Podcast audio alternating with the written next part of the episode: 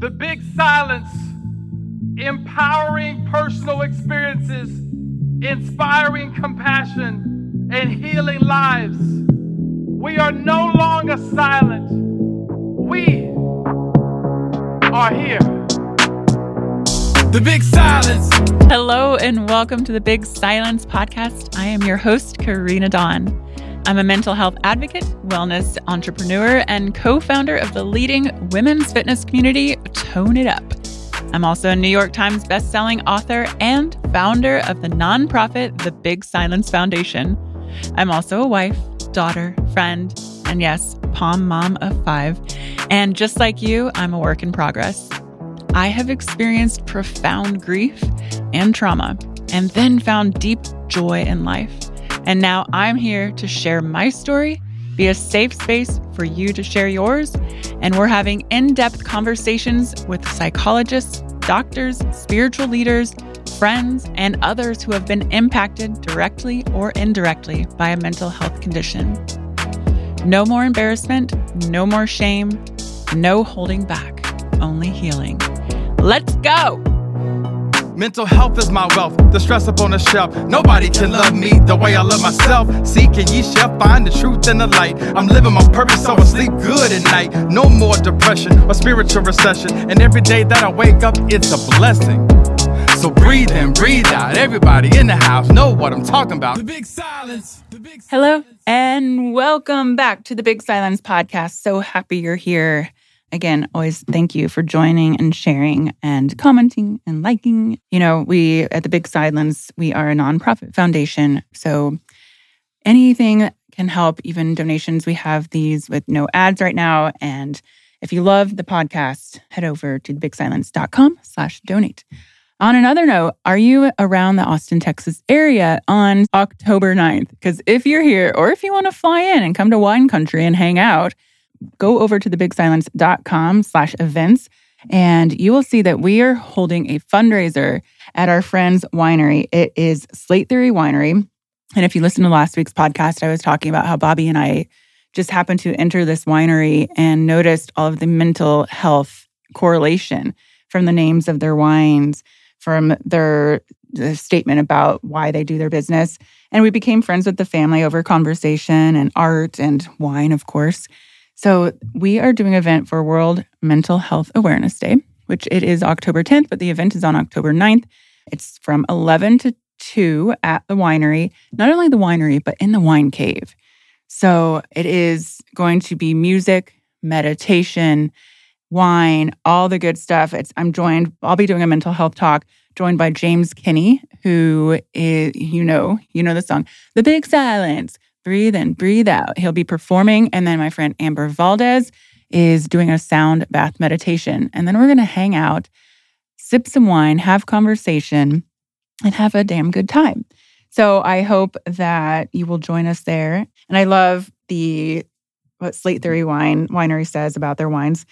Fill your head with a full sensory experience that manifests in the form of psychologically stimulating wine.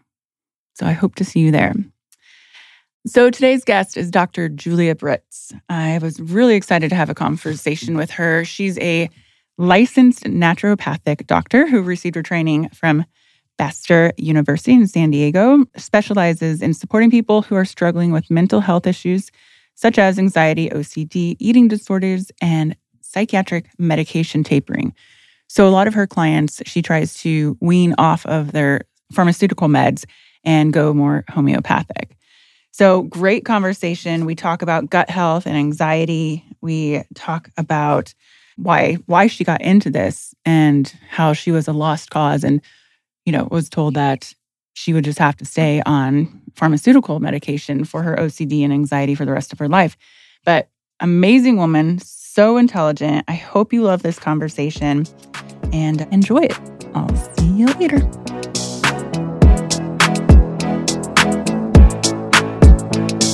All right, and welcome to the podcast, Dr. Britz. I'm so excited to have you in for a conversation today. I'm so excited to be here. And Dr. Britz just told me she found us, me, through Tone It Up for many, many years. So that is really exciting. And I know I was doing um like hip raises in my living room. And mm-hmm. you guys had a YouTube channel. Yeah. And you guys were doing hip raises in your living room. And I was like, oh my gosh. Wow, that's like OG. Yeah. I think I know Kat, Kat and I have been talking. We're like, we should put more content on YouTube again. We're always going back and forth on like what to do next. So if the community's mm-hmm. out there, let us know. We're always listening, you know. Mm-hmm. So the conversation I'm excited to have with you because you're a naturopathic doctor. And for those of you who don't know, you know, from my story, the short of it is mother was schizophrenic and suffered from depression. She was on meds, off meds. And um, I went through my own anxiety 10 years of depression, drug abuse. And I, I don't know if you know this, Dr. Britz, but I went to, I had um, psoriasis all over my body. And I was mm. living a very unhealthy lifestyle. And I went to, back in the days, this is my early 20s, didn't have insurance. I went to a free clinic in LA. And the doctor was like, Are you under a lot of stress? I was like, Yeah. And, you know, asking about my nutrition. And she said, I'm not going to prescribe you any prescription drugs. She's like, I'm going to prescribe you yoga and meditation and sunlight. And I was like, oh, oh, okay, I'm going to do that. And you know what? Yoga, it's how I got back into fitness and yoga, meditation, and some vitamin D. And so, you know, I've used a lot of natural ways of healing and dealing with anxiety and mm. things like that. So I'm excited to hear from you, the expert in this, and everyone out there. I get a lot of messages about how we can do it naturally.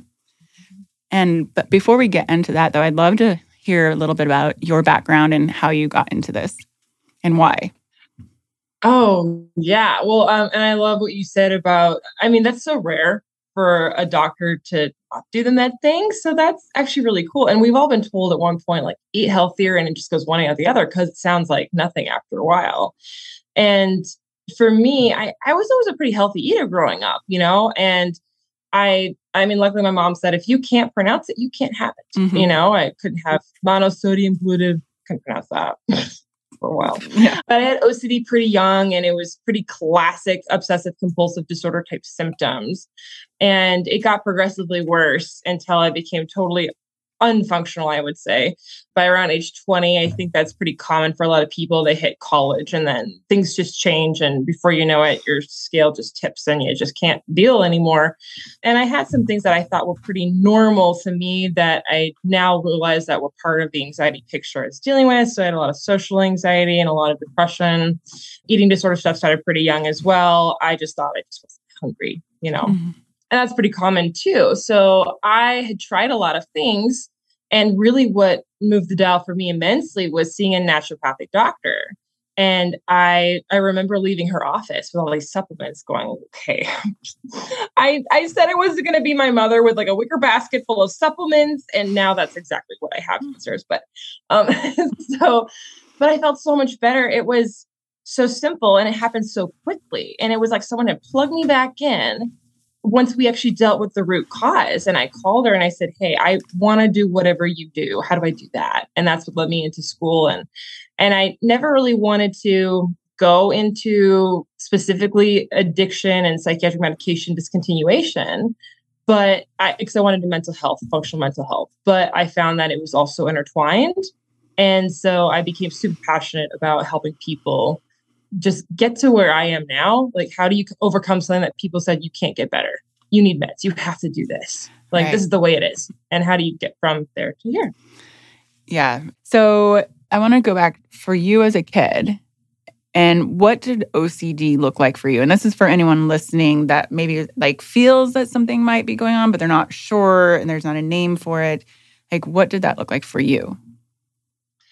For me, it was I was a very like heady little kid, constantly up here thinking, is everybody okay? Is everyone happy? Am I doing the right thing? Is this good enough? And I was very perfectionistic with my homework. So I often didn't turn it in or would turn in very late because I was just doing it over again. I would erase numbers because they weren't written perfectly. And so I don't remember having a ton of concrete obsessions as a kid as much as I just felt this heightened sense of it has to be exactly right or something bad will happen. I didn't know what the bad meant. I just knew that it was going to be my fault. Mm-hmm. So I think if I look back, I remember um, I was really, really scared of people. Um, I was dropped off the first day at school and I looked around and I thought, why is everyone so happy? This is literally the worst thing that could ever happen to any of us because I was just so anxious. And I remember I was very picky about my clothing um, and what I was going to wear. I was very picky about my food. I didn't like feeling a lot of stimulation. So I didn't like food that tasted strong you know, I didn't like ketchup because everything was just too stimulating and I was just trying to calm myself. I didn't really know that time. Um, and then I became a teenager, it became a little bit more classic OCD stuff, you know, where I was tapping the counter and blinking a certain number of times. People mm-hmm. often confuse tics with compulsions because they do both have a repetitive nature. And actually, my sister, she had more of a, what we call pure O OCD. So she wasn't compulsing. She had some of the obsessions, mm-hmm. which are really intrusive thoughts, but not really compulsing on that one. My obsessions were things like if I don't do this a certain number of times, my family will die. If I don't go back on the freeway and make sure I did run over somebody for the 20th time, then I probably did run over somebody. And I knew all this was crazy to me, like irrational, but the brain's always trying to logic its way out and think, okay, it's so strong what you're feeling. There has to be a reason. So if you don't figure it out, then obviously there's truth to the obsession. Um, and then it got more into the germs from there. But actually, as a kid, I hated being germy. I hated not washing my hands. I was a compulsive hand washer as a kid. Yeah.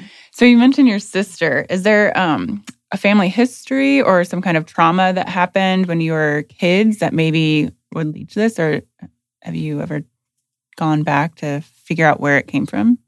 I know, right? It's Such a good question. Um, we were all pretty anxious, my siblings and I. My parents divorced when I was little, and I think that does play a role when you kind of experience that sense of loss. But aside from that, I think there was nothing that I could look back and see that was fairly obvious. I think for most of it, if I had to guess, it probably happened before I was age 2 um, mm-hmm. um, in terms of some of, I mean, my parents, I love them so much, was uh, there's a lot of anger there and mm-hmm. a little bit of alcohol stuff. And yeah. So I think, you know, you grew up and you're kind of used to that. And uh, so you don't really realize that it's maybe not quite soothing, especially if your nature is to be soothed, be more of a sensitive soul. Yeah. Well, number one, divorce is traumatic for young kids. Absolutely. And I think I have a lot of friends and who haven't processed what it meant to see your your parents argue constantly growing up or, and then separate and understanding that like every kid who has parents who go through a divorce should definitely work through that trauma because it is traumatic. I mean, trauma can be anything tiny tiny to something big depending on who you are and how it affects you. And then, yeah. you know, and being in an environment that maybe because I'm saying this out of my own experience normalizing your environment, but not realizing how it's affecting your brain. Like growing up with a schizophrenic mother, I was like, it's totally normal that she burns her paintings and doesn't let us watch TV and that she's saying my friend's parents are part of the Antichrist. I'm like, oh, okay, I got it. You know, it's like, it's like these things that you just normalize. And even when we grow older, you have to go through the healing part and figure out what was real, what was not, and, you know, it's all a process. So there's a lot that you witness as a young kid that then, you know, I have a, lot of anxiety and it's gotten worse over the years. And so I want to talk to you because there's this little herb shop down the street in Austin. yeah. Yes. It's so yes. good. I think it's called the herb shop. I might be doing it wrong. But um, they have all the good homeopathic stuff. So um, I definitely want to get into what you do. And I want also all of your modalities that I've been trying to research, if you can explain them. But I'll let you take the lead on like, I would like to focus on maybe anxiety to start out with. Yeah. Well, that's the most common thing. And anxiety to me is is a very difficult word for people because we all think of it differently. But I would think of anxiety as stress and fear kind of together. And it's usually very nerve wracking for people. It usually feels very spiky, intense, and quick. So people feel anxiety and they go, I got to get rid of it right now. And so depression's more slow, it's more, it's quieter, softer pressure over long term. So people generally say, if I can get rid of one first, I want the anxiety to go away 1st mm-hmm. And that's really what anxiety is, ADHD, you know, bipolar, they all have roots with anxiety. And it's something that people just it's hard to have a positive relationship with that because there is a normal version of anxiety which is healthy. And then there's the kind that feels out of our control and feels like it's hurting us. Can you and part of it starts as can you oh, actually explain a little deeper on like the healthy anxiety versus the other? Just so someone listening i'm like what is healthy anxiety? Because maybe if i knew what healthy anxiety was then i wouldn't have the bad anxiety because i'd be like this is just my healthy anxiety I know, like the good stuff. and so, health anxiety is the stuff that keeps you safe. Like when you're about to hit a car and you slam on the brakes really hard and you're mm-hmm. like, and you mm-hmm. feel all that. That's good. Like that's keeping you out of danger. So, mm-hmm. when it becomes quote unquote bad, it's when you sort of subconsciously think you're in danger all the time. And so, everything becomes a source of threat to you. You're like, I don't want to look at my my bank account right now and i'm afraid to talk to my boyfriend because i don't want to get into a fight and then all these things lead to a threatening place of avoidance and that increases that level of unhealthy anxiety which is actually not really protecting you. Your brain's trying to protect you in its own way but unfortunately it's just taken a left turn doing that. So that's a huge area that i focus on because anxiety is going to lead to dysregulated eating patterns like eating too much not eating enough going to lead to poor sleep. So, not being able to sleep, waking up four in the morning, having vivid dreams or nightmares. It's going to cause elevations in your stress hormones, uh, which we know is directly linked to acne. So, it's, yeah, anxiety, stress, I think are kind of one at this time. Yeah. So, with anxiety and stress, because I would have psoriasis when I get mm. super stressed out. So, I'm going to be asking you, what should I do for my, what you would recommend for that? And I know a lot yeah. of people, even Katrina, too, for those listening, co founder at Tone It Up, she started getting the same kind of reactions too later in life. Mm. Yeah. Mm. yeah. And it's common. I mean, your skin is one of the first, it's the most important detox organ, well, one of them that we have. Um, and it will tell you what's happening internally. Mm-hmm. So usually people see me they have psoriasis, acne, or anything else. I'm wondering what's happening in the gut or wondering what's happening with the liver. You know, the skin is just a reflection more mm-hmm. than it actually is. I mean, sure, you can get, you know what I'm saying? yeah. So, what do you suggest to listeners and your clients? What would you recommend where people can begin? Okay. So, the first thing is always going to be being very honest with yourself. And I think that's actually harder for, in a way, for men to do. Mm-hmm. Um, it's because for a lot of reasons, but for usually for women, you know they can recognize like i don't feel good. They're a little more open about it. They'll talk to their friends and they'll kind of want to play around with what's actually happening. Men tend to you know internalize it a little bit more. Don't always feel worthy of help. They mm-hmm. feel guilty because maybe it's not so bad. They don't want to seek it out right away. So it's a different way they kind of feel that. So for people that are just starting to wonder if they have an unhealthy relationship with anxiety and it's in, interfering with their life that's where i say it's important to talk to somebody that you trust. And it can be anybody, just like to be a friend or your whatever, doesn't matter. And it doesn't have to be so bad for therapy. Like you can have barely any issue and go to therapy. Like it's totally fine, you know? So you don't have to be the worst off ever to mm-hmm. seek help. You're worthy of help no matter where you're at, is kind mm-hmm. of the mm-hmm. point. And if therapy is just not doable, if it's not affordable, if whatever's not going to happen, therapy workbooks are actually so much better than they ever were. And so those can be really nice. There's some really great ones out there. One I really like in particular is Get Out of Your Mind and Into Your Life by Steven Hayes. He was the creator of ACT Therapy, and it's a very, very gentle book. Louise Hay has written so many mm-hmm. good books. I mean, she did when she was alive. Yeah. Um, on self love, which is a great place to start with all that. And if you really, really don't know, this is where it's important to just write down just free write journal. Don't let anybody see it. Just kind of get it on paper and get a sense of what's actually stirring up with you and just kind of take it step by step and and then go from there and see what what you want to look down toward i always tell people medications can be very helpful but i don't always like them as a first line treatment you know there's no such mm-hmm. thing as a mm-hmm. magic pill ever mm-hmm. so i always encourage people like take your time see what feels right to you look for all your options and then decide what's the most appropriate thing so you feel good about the treatment that you're going to do. Yeah. Can we go back? I think you said it was Steven Hayes um, who did ACT, which is acceptance commitment therapy. Can you go into that a little bit more?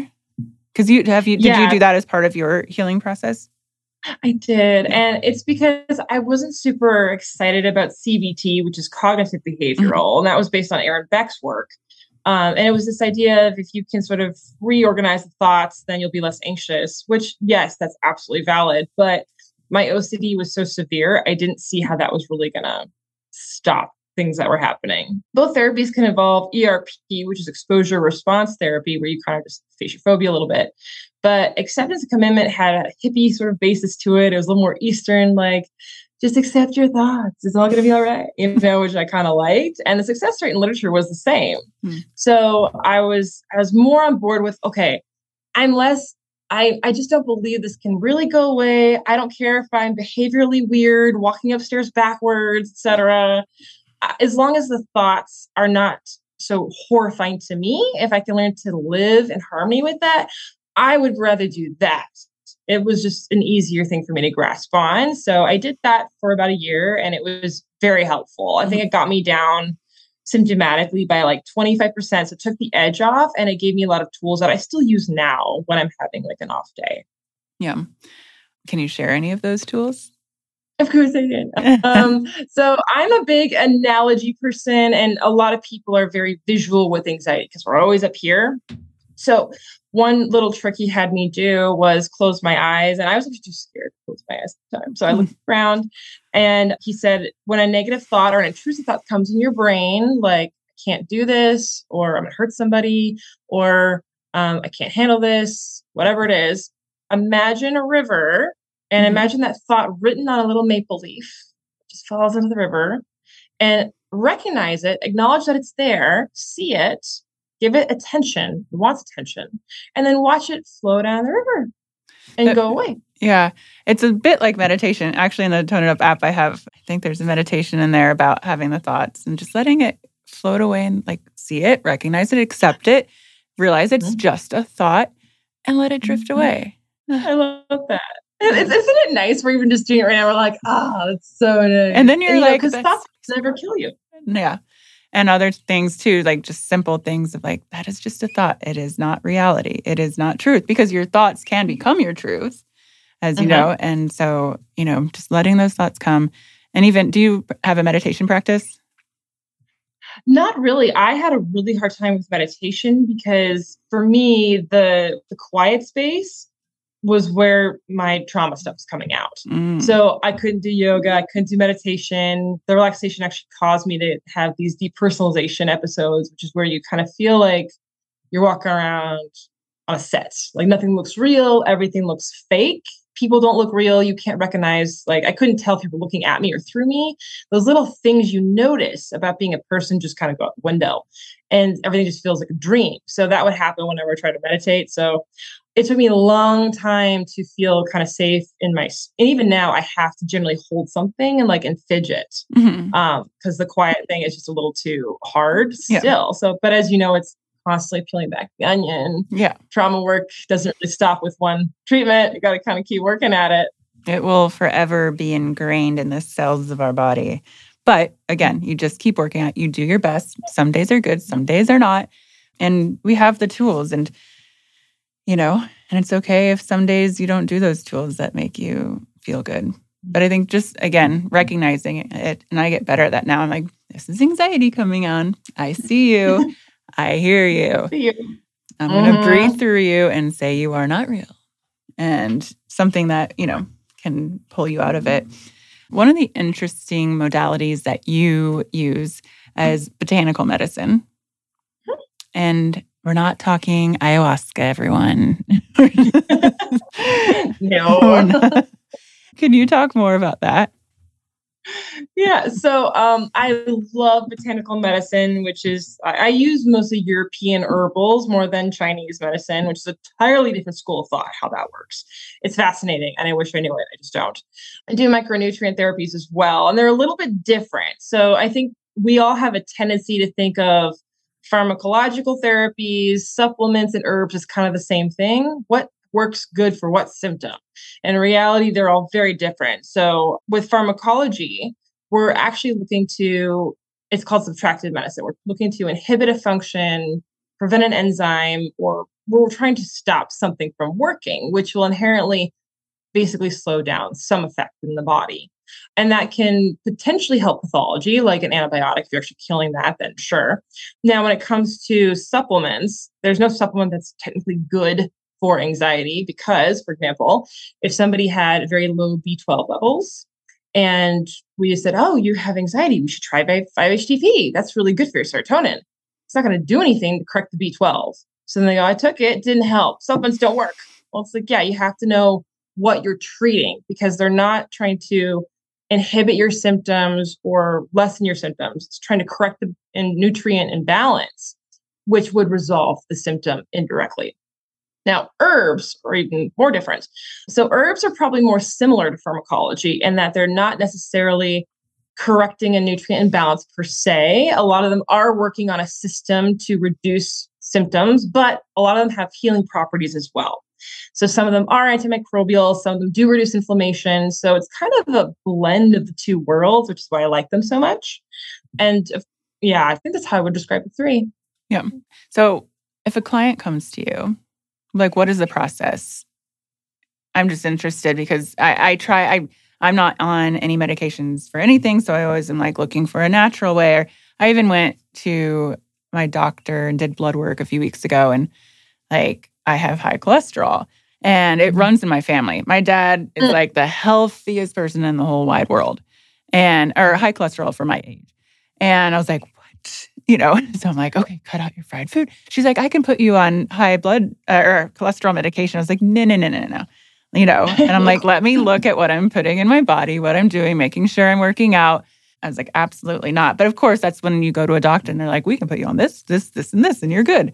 So, like going to someone like you, like, what is that process? Yeah, and it's so, so, true. And you know, and cholesterol. Oh, I just want to say, mm, cholesterol is a really good thing. Like we demonize it, but we also demonize lots of things in our body that are very good things. And without cholesterol, we don't make hormones. Without hormones, we have terrible PMS and no sex drive and all kinds of awful things.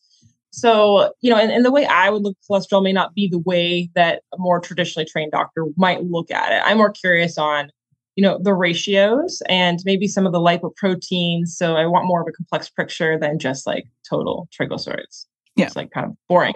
So what i would want to do typically when i see people is i have an initial appointment and that's where like just tell me your story. Just go. Hit the play button they talk you know and i listen until they're done. And so and that gives me a sense of what's important to them and what's really been on their mind? How long has this been going on? You know, I'll ask questions too. Some of my questions are a little weirder, like, hey, after you have an orgasm, do you feel tired? Do you feel energetic? Do you cry? What happens?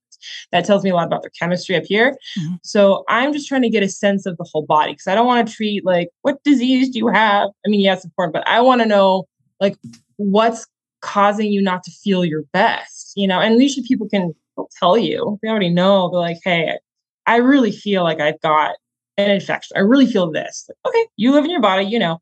And that's where I'll typically recommend different nutrients or supplements, herbs from there. And so if we get them out of immediate suffering, and that's based on clinical presentation of what seems pretty obvious to me, then usually I like to run some blood work too. And then I'll look at that functionally as well, because those lab ranges are so old. Like when you look at the lab range for anything like thyroid cholesterol, that was created around the 1920s when people mm-hmm. were shorter, they were leaner. We didn't mm-hmm. have all this glyphosate or processed food. Mm-hmm. And so everything was different. Like you made your own pasta, you didn't buy it in a box, right? Right. So those ranges haven't changed in almost 100 years. So to me, it doesn't really make sense because we are all so different. So I, I am under the school of thought that we have to look at them differently as well. So, like, I had a kid who she had it was barely, barely out of range. Like her thyroid level was barely out of range. And she had really bad OCD and uh, depression. so once we just barely tweaked it, all her anxiety got a lot better. Now, technically, nothing was wrong. She didn't have clinical hypothyroidism, you know? Mm-hmm. But, and some of it's very easy. Like I had a kid, uh, his hair was falling out, he wasn't sleeping, he ran thyroid, and it was a little bit out. His doc said, it'll probably go back in on its own, which, ah, so didn't like that. And um, I was like, look, just try changing your diet, X, Y, and Z, and add in, you know, a little more salt. And after a week, he's like, my hair's not falling out. You know, so we can do little mm-hmm. things mm-hmm. that seem so mild, but can make such a huge difference. So I like to focus a lot on that sort of stuff. And some of the big things I see with people are like, hey, you're not drinking enough water, mm-hmm. and everybody knows that. And you're not eating enough salt. One of the biggest things in our culture is people don't eat salt, they avoid fat, too much sugar, too much fat. Yeah. Let's talk about salt a little more because, you know, I think there's a lot of mixed messages like don't have too much salt and then have enough salt. So what is that balance? Mm. Because, you know, if you have like high blood pressure, you know, take away your sodium intake. But what what's what are your thoughts on that? You know what? I'm glad you asked the question and hang tight because I actually wrote it down yesterday because I was talking to somebody else about this. Hmm. but there's a huge problem with salts in our culture. The first thing I would say about it is in our culture, America, I mean, they recommend no more than 2.3 grams of sodium a day. So that's not a lot. In most of Europe, it's around six grams a day. So it's quite a lot more. There is 107, this is a meta analysis they did of 170 clinical studies, which is really impressive. They found that when they did sodium restriction on people with normal blood pressure, it only reduced it by about 1%. When they've had people restrict with high blood pressure, reduced it from 5.5 to 7%. They found that when they sodium restricted, it altered their renin and angiotensin levels, which are part of the kidney, and actually increased their risk of having a cardiovascular event. So they found that while it reduced your blood pressure, it increased your risk of having some sort of cardiovascular problem. Oh, um, so, okay. Mm-hmm. So what, do we, the story what do we do? Moral the moral story is the people that really do need to watch their salt intake are the ones with high blood pressure and have a kidney disease related issue to that as well. If you can't process the salt in your kidney and you have high blood pressure, sure, absolutely. But if you've got great kidney function and you have a little bit of high blood pressure, most of my patients come to me and they're like, "I'm on this medication, my high blood pressure, I can't ma- can't manage it. They're low on sodium. I'm always putting them on sodium their blood pressure usually gets more stable, and oftentimes we have to reduce their medications as well. And you're, we're not t- talking sodium on a French fry here. No, we're not. we're talking about really, really good salt. Um, we're talking about unbleached, um, non-white salt. So I really like Redmond's real salt. Any of the pink salts are fine, but any of the white table salts, it's been stripped of mineral content, including iodine. So when you take the iodine away from the salt, you use chloride, mm-hmm. you've increased the sodium concentration. Um, so it, it, will be different in pink salt for sure. And so we're not we're actually seeing a switch now in our culture because a lot of people are getting healthier, they're cooking at home, they're doing more juicing, they're eating more like really good proteins and more plants, which means a lot less salt, a lot less salt. So you get high crappy sodium when you eat out, but there's a big shift. And it did, I mean, it depends a lot, but yeah, huge difference. I'm glad you asked that. Yeah. Okay. So I also wanted to know, like, specifically going back to like talking about gut health and explaining to those who don't understand what gut health is, because it's such a big word used these days, but gut health and anxiety and mental health. Yeah, it's, I've not met somebody with anxiety that didn't have gut issues, meaning gas and bloating, indigestion, loose stool, burping, nausea waves, like, you know, all that kind of stuff. Almost always there's something there. And yes, there's there's a lot you'll read about like, oh, well, serotonin is made in the gut. Yes, that's true, but most of the serotonin you use comes from the brain. So that's not really the big issue. But the big issue is the, the microbiome content of the gut. So if you're not producing adequate acids, if you're not releasing adequate enzymes to break down all that stuff, if we're creating dysbiosis of the bacteria and the fungal markers are off, those bacteria are what responsible to make a lot of your neurotransmitters and a lot of those neuropeptides. Most prominent one being GABA, which is your main inhibitory neurochemical, which calms down the nervous system. It's like slows down your thought loops, helps everything feel pretty steady. So if all that's not happening, then we can't feel good up here. And they've done so much good research on different strains of different bacteria that are directly linked to reducing depression, reducing episodes of mania, reducing anxiety, reducing panic, um, increasing mood stability, all those kinds of things. So having, and we're actually more bacteria cells than we are our own cells. So the happier we can make our little bacteria, the happier we're going to be. And they did a study, a bunch of them, which I think a lot of people know right now, but they took the mouse like these mice or rats, I forget now. But anyways, one very sad one and then one pretty happy one. And they ended up switching, they did a fecal transplant switch with each of them. And the sad mouse became happy and the happy mouse became sad. So it's it has a lot to do with our microbiome. Okay. So we symptoms of possibly having poor gut health, bloating, burping. Farting's healthy, isn't it? It can be if it's not horribly toxic smelling. Oh, I got to talk to my husband. Oh. You're like, babe, I love you, but no. So, and then um, pain, indigestion, cramping, feeling full too early, feeling like food doesn't sit well. I've got a lot of people that will tell me, like, I just, I don't like meat. It just doesn't, it feels gross when I eat it. Mm-hmm. And so that's why a lot of anorexia nervosa like is actually not necessarily always a psychological issue. If people don't have enough zinc, you can't make enzymes. If you can't make enzymes, your body will make you feel repulsed by meat because you can't break it down. And then you'll just feel mm. like, oh, I don't want it. So a lot of the things we see on both sides, what's common in both anorexia and low zinc levels, we see loss of sense of smell, we see feeling full too early, we see an aversion to meat, and we see low appetite. Okay. And then since we've already talked about farting, um, what with gut health, I'll use a correct word, stool. Like what should like can you tell if you have poor gut health? We'll just call it poop. It's poop. Yeah, it is. It is. So what we're looking for is at least having one bowel movement a day. Some people have more, but generally speaking, if you don't have one a day, that is a little concerning. Constipation is very common in our culture because of our food intake has a lot to do with the poor mineral content of our diet. We're more mineral deficient than we are vitamin deficient. There's also a lot of research on sodium benzoate, which is a food preservative, and they show that sodium benzoate inhibits your production of leptin and ghrelin levels. And those hunger and satiety hormones, when they don't get released, people don't feel that full, they don't feel that hungry. So processed foods will absolutely affect how well you can eat. And then, of course, we want to make sure the stool is not an odd color, if it's more like pebbles and and like hard, or if it's too loose and more watery, it's falling apart, like all those things. like, and I actually show patients like like not real like cartoons, I show them cartoon pictures. And I'm like, which one's yours? You know, because that will give us a lot of hints on what's actually happening in the digestive tract. Because, you know, it's kind of vague. If someone says, I don't feel good, you know, or I'm tired, cough, stomach hurts, could be a thousand things. So the more clues could be helpful. Yeah. Well, on that note, is there anything else you want to share here? I mean, I love, I'm, there's so much more you could talk about and all of your th- different therapies that you use. But anything you want to highlight here for everyone or tips for anyone to take home, or maybe if they need to go get something checked out or educate? Mm. I'd say like the I know the basics are super boring, like, are you sleeping well? Are you eating well? All that kind of stuff. But I think the marker of good health is if you are sleeping well, if you have adequate energy, if you have a bowel movement every day, and you have an appetite. If all those are there, decently healthy.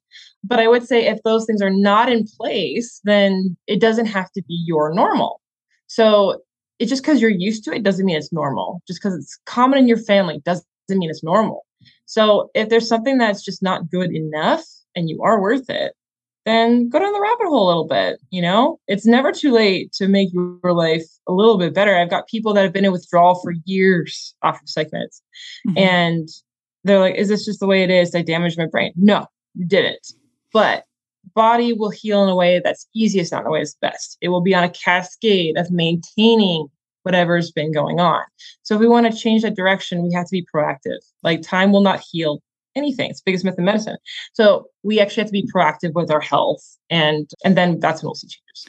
So, how long? Say someone was has been on psych meds for a decade. How long will it take to wean off of that and feel good? Mm, so most of my people, I take them off in a less than a year. Um, for some people, can be a little bit shorter or longer. And I always tell people give it about two years to recalibrate, and that's because not that you'll feel bad the whole two years, but those days where you feel really tapery and awful and withdrawal mm-hmm. symptoms, those days will be less intense and less frequent over time. But it's not unusual for maybe nine months down the road for someone to be like, whoa, I feel like I'm tapering again. That's really weird. And then it'll kind of go away. it just takes a while for things in your body to really let go. And like I had one girl and uh, she's doing sauna therapy. And she actually girl, so she's like 40, but she came out and she's like, I can smell the hot topic perfume I wore when I was like a kid. And it was coming out in her sweat because it stays. Like things like yeah. that really do stay. So there's a lot of things in psychiatric medications, like fluorides and different, you know, things that are not necessarily healthy for us. So a lot of the drug metabolites will go out. We study the half life that, but we don't study the half life of the synergistic effects, that's toxicology, of the inactive ingredients of our food and our medications, our toothpaste, what on our skin. All those things, they can form these like complexes and they can stick around for a long time. So. Yeah. And again, I think we were talking before this started, you know, some mental illness or mental health conditions, you need medication. And then some you can get weaned off. And there's no mm-hmm. right or wrong. It's just making sure you feel your best. But um, I'm always for trying the all natural first. And I have a question too. Do you use red light therapy with your clients? I use a lot of infrared. So we do that. And a lot of people do like different types of light therapy or laser therapies. So it's one of my favorite things to do just because, you know, less invasive. Yeah. It's pretty easy. You yeah. know, a few side effects. Yeah. Well, Dr. Britz, thank you for this very informative and fun conversation. I will put everything in the show notes on how to find you. And I appreciate it so much for sharing all of this insight with everyone. Oh, thank you so much. It's, it was so much fun. I, I mean, I can think about this stuff all day. all right. Much appreciation. Likewise. Thanks, Karena.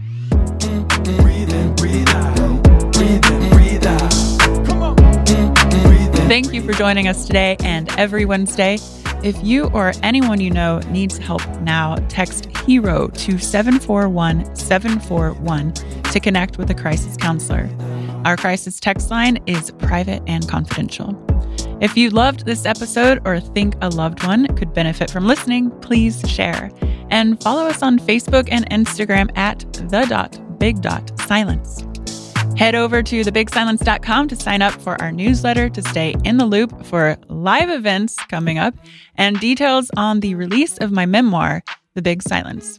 And as always, we'd love a like Subscribe and leave a review on anywhere the podcast can be found. I love you, and I will see you next Wednesday. One, two, three, sing it. Here's to radical self love, the type of love that will defeat anxiety, the type of love that defeats depression. This is the one life, this is the moment, this is the time to dig in to be who you already are. The big silence. Breathe in, breathe